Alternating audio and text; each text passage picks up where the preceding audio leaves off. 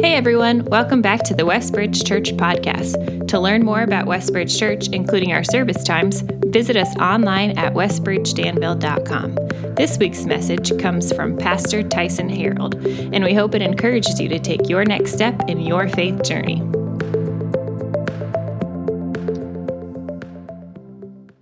During the 2016 election, there was a picture that was taken that a Time photographer took of Hillary Clinton, and I may have shown this picture before, but I think it's so emblematic of the world in which we live now. Whereas you can see, everyone was trying to get a picture with Hillary Clinton. And this is emblematic of our culture because we all want to impress somebody. And I imagine what must have went out on their Instagram feeds and their Snapchats was, look who I was just with, even though they weren't really with her. But that's the kind of people that we are today, and that's for all of us. We, we want attention, we want to impress our friends, and we want to put forth a persona that we're, we're probably better than we really are. And this picture, for me, I've kept this on my computer as a reminder that that, that is not what we're called to do if we follow Christ. And part of the problem with following Christ is one of the reasons it's hard is there's an enemy. But the other problem is us. And we spend a lot of time trying to get attention for ourselves and attention for the people around us. And, and that may not be inherently the biggest problem that you face, but we all want attention. And Jonah, if you were not with us last week, we began a series on Jonah. Jonah was running from God's attention. And God loves Jonah, and He loves you enough to do some pretty crazy things to grasp our attention. If you remember last week, as we talked through, that God loves him enough that He'd send some storms. And I reminded you that, that He'd send some storms to protect you from the biggest storms of all, which would be ourselves. And so, as I see this picture, I see the reason that we struggle with our relationship with God is sometimes we're so focused on the attention that we could get ourselves that we miss the fact that God's trying to get our attention. Well, we're not alone. Jonah missed the fact multiple times that God was trying to get his attention. And if you are tracking along with us in Jonah chapter 2 is where we'll be today if you want to flip over there. It's really interesting. Jonah chapter 1 and Jonah chapter 2 have essentially the same structure. And what I mean by that is that they're laid out very similarly. So it starts often like this, where in Jonah chapter 1, there's a problem, there's a prayer, there's provision, and there's a promise. In Jonah chapter 1, the biggest problem is that Jonah is running from God.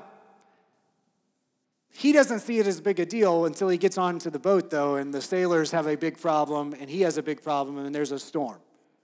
And so in chapter 1, there's a problem. There's a prayer by the sailors. There's the provision of God who intervenes and encourages them to throw Jonah overboard. And then there's a promise as the sailors make vows to God that day. In chapter 2, it's the same structure. There's a problem, Jonah gets swallowed by a whale. There's a prayer he offers up. We're going to spend a lot of time looking at his prayer today. There's a provision where God intervenes in a way that only God can intervene. And then there's a promise that Jonah makes back to the Lord. And so, as you look at Jonah chapter 1 and chapter 2, it seems that they're completely separate. And if you've read through the story of Jonah, many people skip over chapter 2 because it's just a prayer.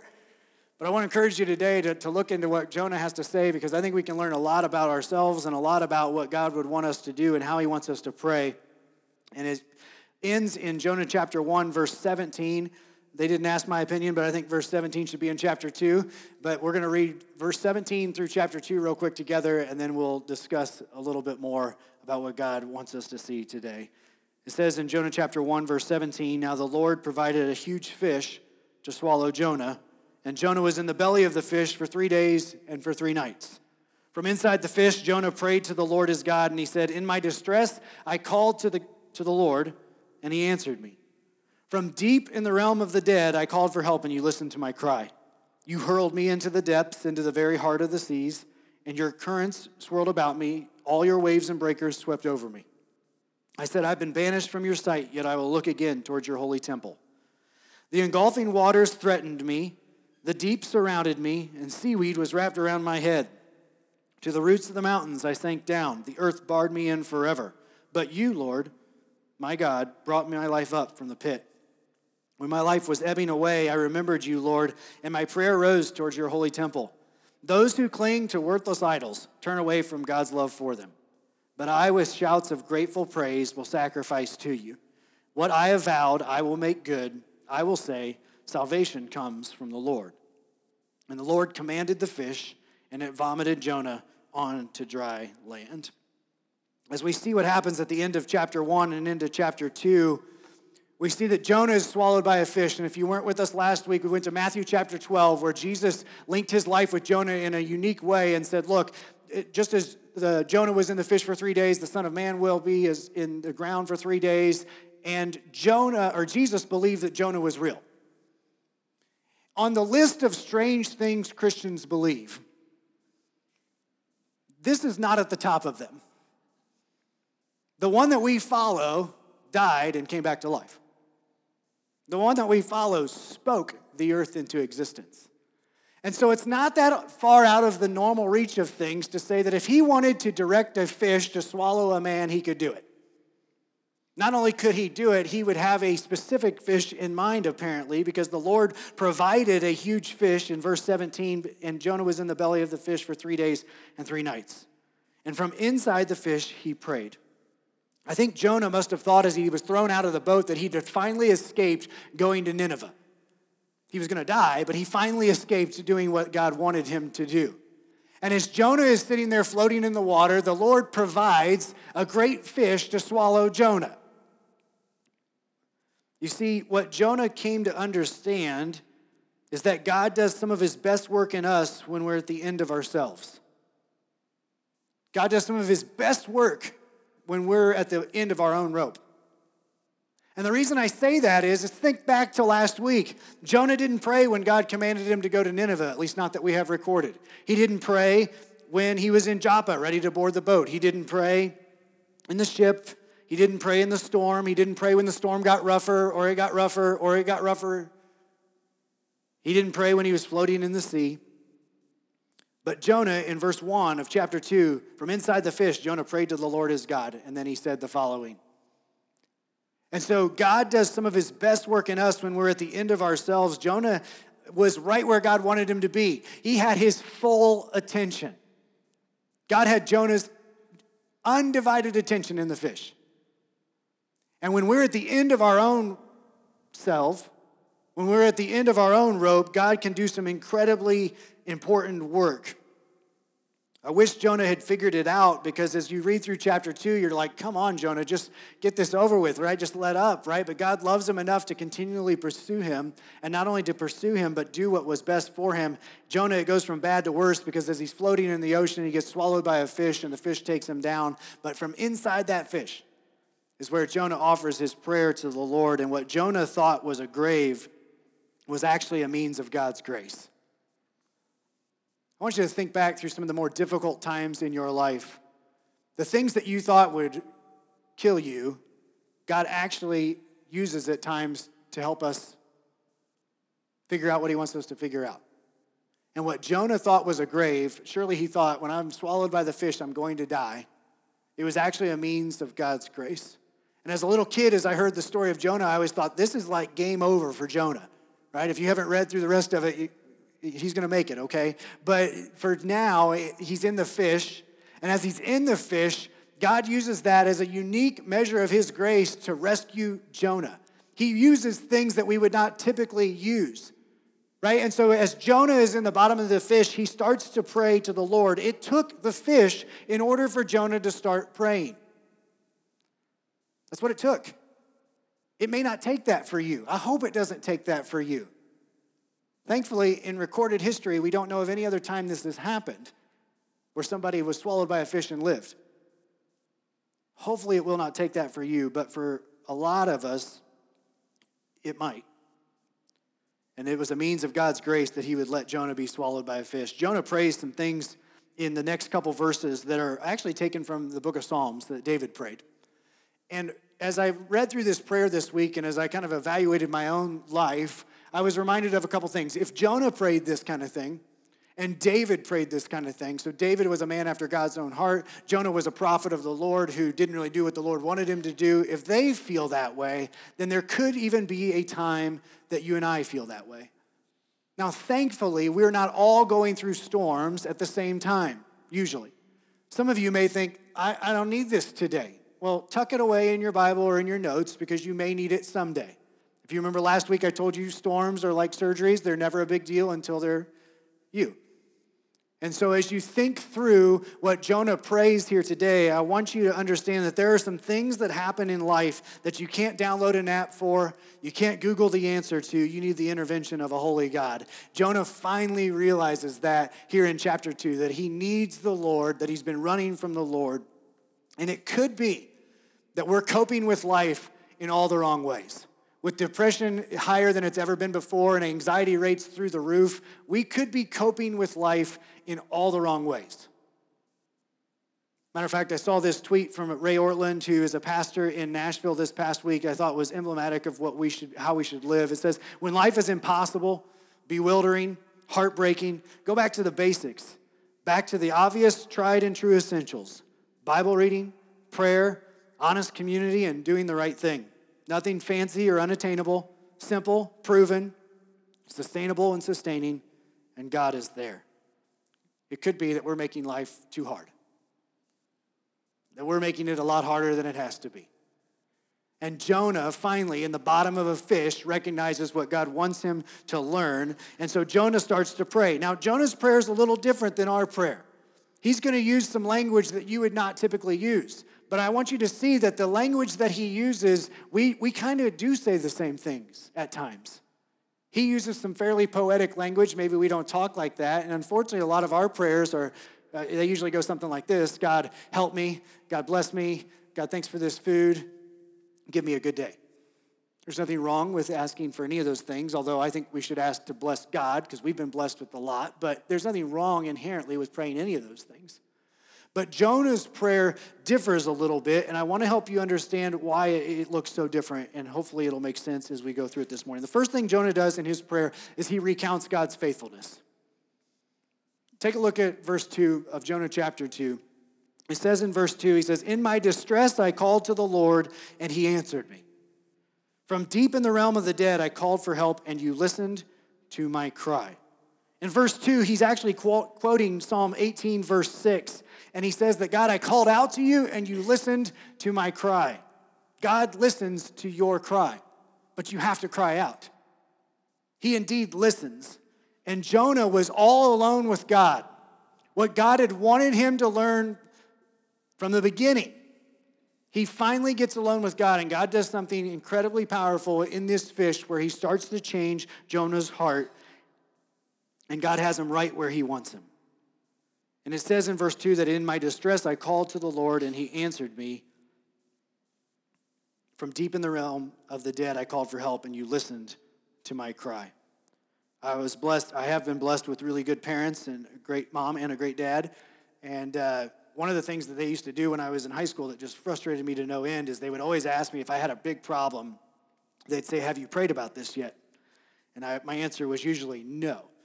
And so they wouldn't talk to me about this until I went and prayed about it. So, like the typical good high schooler I was, I went over, God help me, thank you for this day. Okay, I'm ready to talk. And so then they would talk to me, and they did. But the thing they were trying to drive the importance of was going to the Lord to ask Him for wisdom and for help. And so I appreciate that, Mom and Dad. Thank you very much. But for all of us, that needs to be a reminder, right? Jonah, last week, he had every opportunity to pray. The sailors were praying, but he wasn't praying. And he finally gets alone with God and he starts to cry out. And I want you to notice the goodness and the grace of the Lord. Even if you have not prayed in the past five years, if you would call out to the Lord, he would hear you. He would listen to your cry.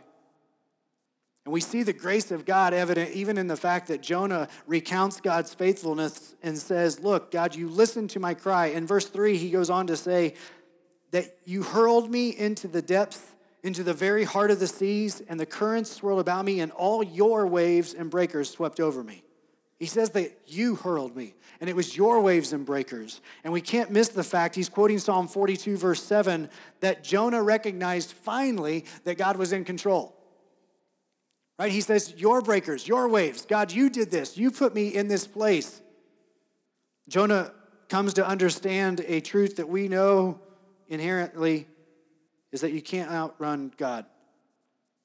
Deep in the realm of the dead, Jonah notices something that he had either forgot about God or that he just failed to realize.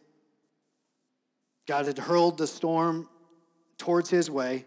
God sent the storm, God sent the fish, God sent the waves, and God has sent everything that's into your life this past week your way. God knows about it, He cares about it, and He cares about you. He goes on in verse 4 to say, I said, I have been banished from your sight, yet I will look again towards your holy temple. The engulfing waters threatened me, the deep surrounded me, and seaweed was wrapped around my head. Jonah simultaneously notices his own personal guilt in, in verse 4. I said, I've been banished from your sight, yet I will look again towards your holy temple. Jonah senses both his guilt before God, but also the grace of God. And he offers that up as a prayer to let God know that's where he's at right now. God, I recognize I've been running from you, but I also recognize that I can look to you and towards your holy temple. The engulfing waters threatened me, the deep surrounded me, and seaweed was wrapped around my head. He's nearly drowning, and I just picture Jonah just bobbing in the water with seaweed all over his head. And he finally realizes his sin and disobedience has blinded him to what God wants him to know and it's held him down. And that's what happens with you and me. When we choose to walk away from what God would want, our sin and our disobedience is like wrapping seaweed over our head, throwing us into the middle of the ocean. It's up to our ears in water, and that's all that it does. And so Jonah says, Look, I, I've been banished from your sight, God. Yet again, I'll look towards your holy temple. And then he makes this interesting statement in verse 6 To the roots of the mountain I sank down. The earth barred me in forever. And if you've been trapped in sin before, you know how that feeling is.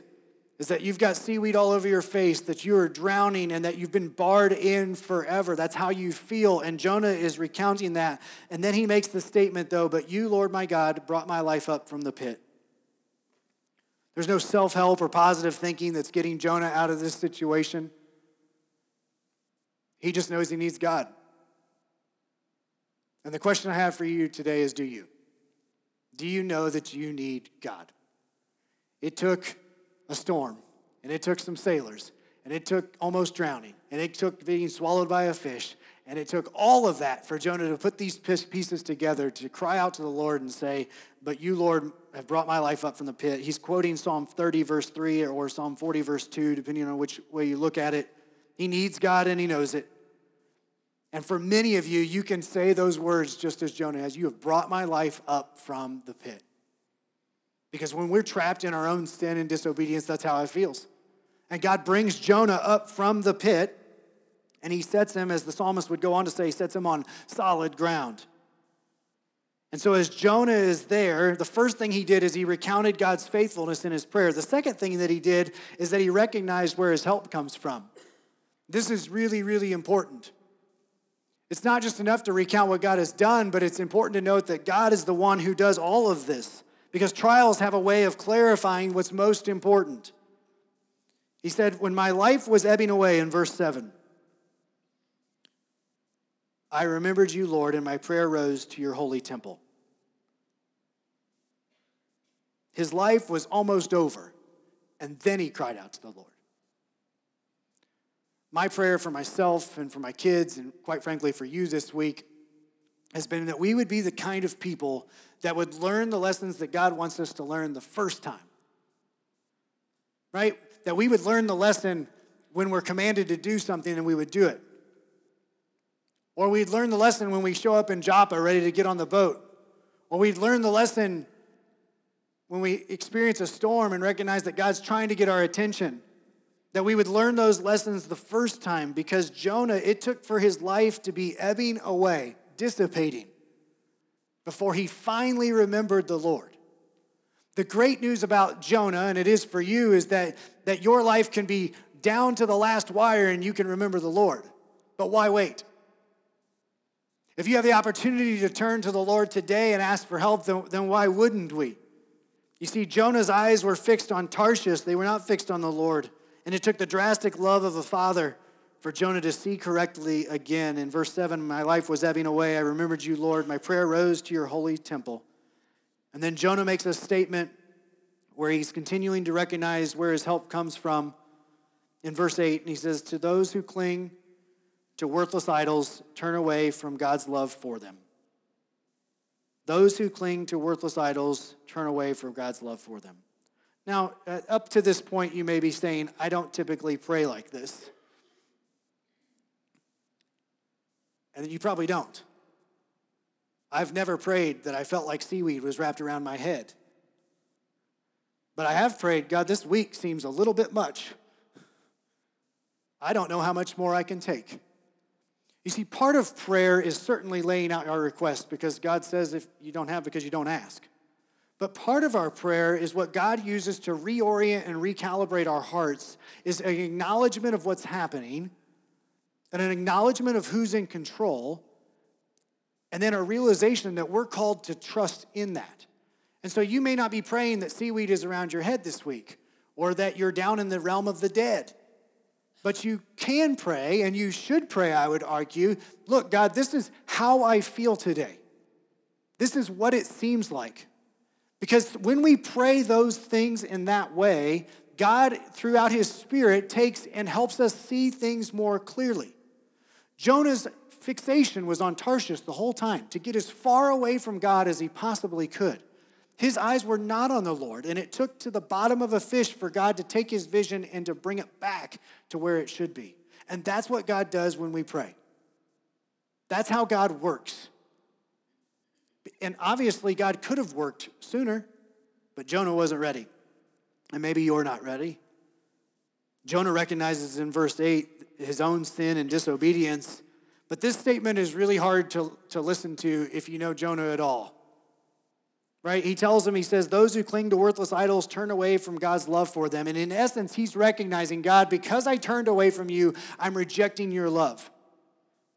Because I, I was swept up in my own pride and in the own selfishness of my life, because I did that, I'm turning away from your love for me. And the, the sad part about Jonah is, if you know the rest of the story, is he doesn't quite figure this out completely yet. But neither do we. Right? How many times do you how many times do we need to be reminded that God loves us? That God forgives us? That God cares for us?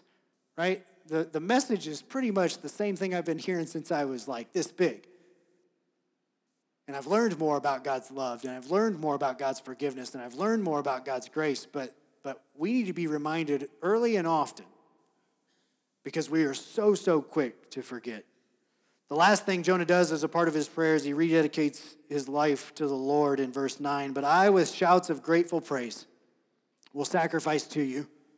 What I have vowed, I will make good. I will say, salvation comes from the Lord. Jonah in verse 9, I think, gives one of the central verses of Scripture. Salvation comes from the Lord. And in a very physical sense, right, we think of salvation in terms of a spiritual sense, and that's, that's also what we're going to get to. But Jonah, in a very real physical sense, recognizes that the only way this is going to change is if God intervenes. The only way this is going to get better is if God steps in and saves me. And Jonah says, I will say salvation comes from the Lord. Tim Keller, in his book, The Prodigal Prophet, makes this statement, which I think is so incredibly profound. You see, being at the bottom is not what changed Jonah, it was prayer at the bottom that changed Jonah. He couldn't see salvation comes from the Lord on the shores of Joppa. He may have known it, but he couldn't see it. You may know that the Lord loves you, but do you see that clearly? Is that resonating deep down inside of you? Is it changed your outlook on yourself and your own failures? Has it changed the way that you look at other people? And as we look in the next two weeks, you're going to see that Jonah is almost there, but not quite there because he doesn't quite see people the way that God wants him to see people yet. And he says, Salvation comes from the Lord, and being at the bottom may do a lot of things for you in life. right? People have told me before, I learned a lot of lessons at the bottom, and that's true. You might learn how to persevere at the bottom, you might learn how to get back up at the bottom, but prayer at the bottom is what changed Jonah. And prayer at the bottom is what will change you. Because that's what will reorient you to what God wants you to see in correct thinking. That'll help you recalibrate your heart to what God wants you to do because God does some of his best work in us when we're at the end of ourselves. And so Jonah, at the end of the day, gets to the lowest of lows. And it's not the low that changes him, it's prayer. Because he recognizes God's faithfulness, he comes along and understands what God wants him to understand and then he rededicates his life to what God wants him to do. Because God really can only work when we get to the end of ourselves.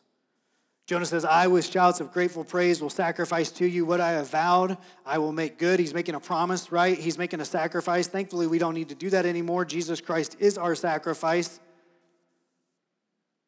But what I vowed, I, will make good. I will say, salvation comes from the Lord. And then I love this about the Lord. Jonah learns the lesson he's supposed to learn. And what's God do? He lets up. Verse 10. And the Lord commanded the fish.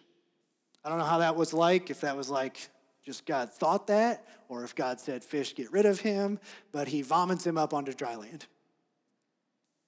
Jonah learned the lesson he wanted, the Lord wanted him to learn, and it was over. As quickly as it began, it was over. But Jonah couldn't have learned that lesson on the ship, apparently, or he wasn't willing to. It took being at the bottom of the ocean in a fish for Jonah to learn what God wanted him to learn. And then he was back on land, headed back to what God wanted him to do, at least for a little bit. We'll see what happens in the next two weeks, but encourage you to read ahead. So, I mentioned earlier that we've probably made life harder than we need it to be. We're so wrapped in grasping attention for ourselves, we miss the fact that there's a God who wants to get our full attention, and He loves us enough to send even a fish to swallow us and take us to the bottom. But it's at the bottom, when we're at the end of ourselves, that God can do something that only God can do when we're only ready to learn what God wants us to learn. And that's where He teaches us. And so, if you're at the bottom today, I would encourage you to do maybe the one thing you haven't done yet, which is pray. And if you're not at the bottom, I would encourage you to do the one thing you probably haven't done, which is pray. And if you struggle to pray, um, actually, let's just take a quick poll. If you struggle to pray, anybody? Good. Three honest people. The rest of you are liars. right? You struggle to pray because you have an enemy. And if we learn from Jonah that the, that the way that we recalibrate our hearts is not being at the bottom, but it's prayer at the bottom, then the one thing that Satan has to do to stand in the way of you and becoming who God wants you to be is just get in the way of your prayer time. Right? And he does this in a variety of ways, right? In a variety of circumstances. And if you struggle to pray today, I want to give you a few things to maybe help you out because these are huge. And the, the day that we learn this is the day that we take huge strides in our faith. Because you can read the Bible all day long, and that'd be great if you did that.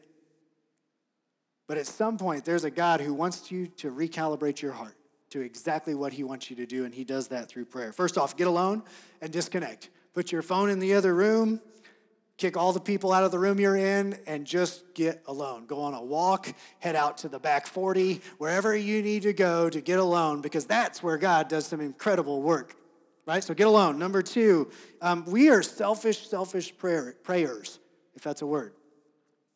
We are selfish prayers. And what I mean by that is that we all typically will pray for ourselves, for our families, and there's nothing wrong with that. I would encourage you to do that. Right? Fathers today, if you teach your kid how to throw a ball, you, you got to teach them how to pray. And if you don't know how to pray, I'm going to give you a few things here in just a minute to help out with that. But as fathers, we, we got to do that too. We got to help our kids learn how to do that. So the one thing you can do is get alone, disconnect. Number two, pray for others. Pray for others. One of the things that's helped me out so much is when I'm struggling to pray, and if I'm just spending time like, Lord, help me with this this week and this this week, start to pray for other people. It'll help you to see that God's doing some things far bigger than you. And there are some people that are far worse than you, and there are some that are far better than you. And praying for other people will do that. Pray for script, pray scripture. So you can pray scripture. One of the verses I love to encourage people, we worked, worked with all of our small group leaders in the spring to help uh, all small groups pray scripture. And the verse that we used was Philippians 1, 9 through 10, and verse 27. There's three verses there Philippians 1, 9 and 10, and verse 27. You can pray those verses and you will spend all week praying over some of the most important things of your life. So you can pray scripture, you can pray for others, and you can pray together. Right? One of the one of the reasons the church exists is to equip each other. And so a couple of ways this can happen. There's a group that meets on Sunday morning at 8:30 to pray for the church. I'm sure they'd be willing to have you come in. There's another group on Wednesday nights that meets at 6:30 that's led by Eric and Pam Lyon. They just began doing this, and their whole purpose in doing it was to pray. But not just to pray, but to help other people learn how to pray. So if you don't know how to pray, you're like, this seems like a really foreign, weird concept to me, then come join them. It's a real informal time, and they would love to help you learn how to pray more effectively. And so Jonah, at the end of his time in the fish, he shouts out, I will say salvation comes from the Lord. And we can't end today without recognizing that Jonah was saved in a very physical sense, as well as a spiritual sense. But in a very physical sense, I mean, if you're at the bottom of a fish, you're going to pray for deliverance. That's just what you do. But Jesus, when he described Jonah, he said that one that is greater than Jonah is here. And when Jonah states that salvation comes from the Lord, the question becomes if salvation comes from the Lord, what do we do? And the answer is nothing. There's nothing you can do other than accept the free gift of salvation. Jonah had to go on and sacrifice, but we don't have to. I think of the words of Paul to the church in Rome in Romans chapter 10, verse 13 anyone who calls upon the name of the Lord will be saved. And if for some reason you recognize today that as Jonah's prayer was going along there, and that kind of that kind of represents your life, you feel weighed down by sin and the bad things that you've done and the problems that are in your life. Here's the thing: the only way to fix those problems is by what Jesus Christ did on the cross. And when He paid for your sin on the cross, He made a sacrifice that was perfect. And he was put into the ground. And Jesus said in Matthew chapter 12, when he was put into the ground, it'd be in there just like Jonah was in there for three days and three nights. But one is here who's greater than Jonah, is what Jesus said about himself. And if you've never experienced salvation in a spiritual sense, I would remind you of the words of Paul to the church in Ephesus It is by grace you've been saved through faith. It is not of yourselves, it is a gift. And that's a gift that God would want you to receive. And so if you have never done that before, I encourage you to do that today. Stop running and surrender because God does some of his best work in us when we're at the end of ourselves. As we close our time today, I just want to give you a few moments to pray. And maybe you can say, God, thanks for being faithful this past week. Maybe you can say, God, thanks for showing up, or God, I just really need you now. But may we be people that just don't rattle off the same thing over and over again. Think about that. If, if your husband or, or wife only talked to you like, hey, what's up? How's it going? Good day? And that's all they ever said, they get old really fast, right? And that's okay to say to God.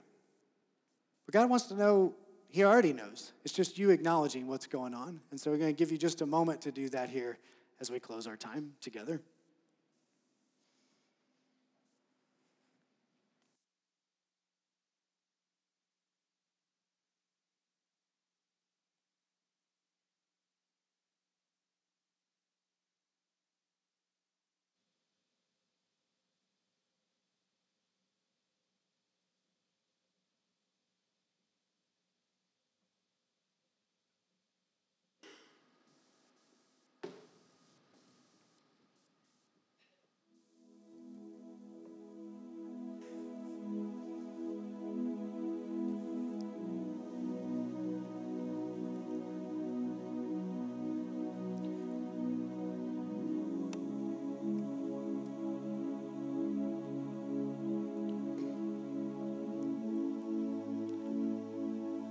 You continue to pray, I just want to remind you of a few things that God listens to your cry.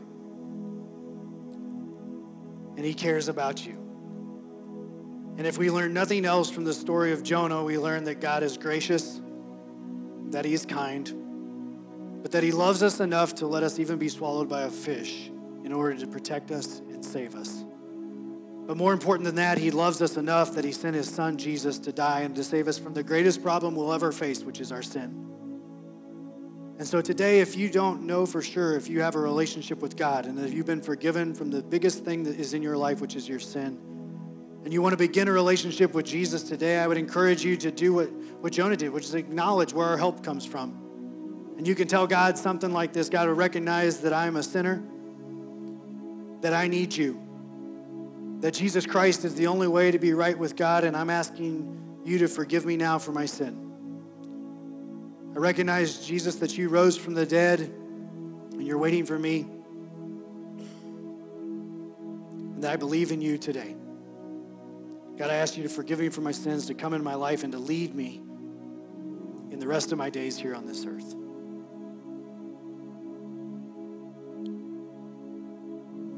God, we thank you that we can come to you and ask for anything. And we ask, God, that, that you would help us as we go throughout the rest of our week to remember that you do some of the best work in us when we finally give up and let you. So, God, may we be a praying people. May we be a people who, who love you and love other people. But at the end of the day, we'd be a people who rely on you. If you knew today that salvation is what you need in a spiritual sense, and, and, maybe you even prayed something like that today, would you be willing just to raise your hand right now? And if so, I would encourage you to come find me or talk to me later this week. I'd love to give you some things to help you understand the decision you've made. Or if you need prayer, come see us afterwards. We'd be happy to pray with you. God, we thank you once again for the time we have this morning to look into your word. Pray that it would continue to change us from the inside out. In Jesus' name,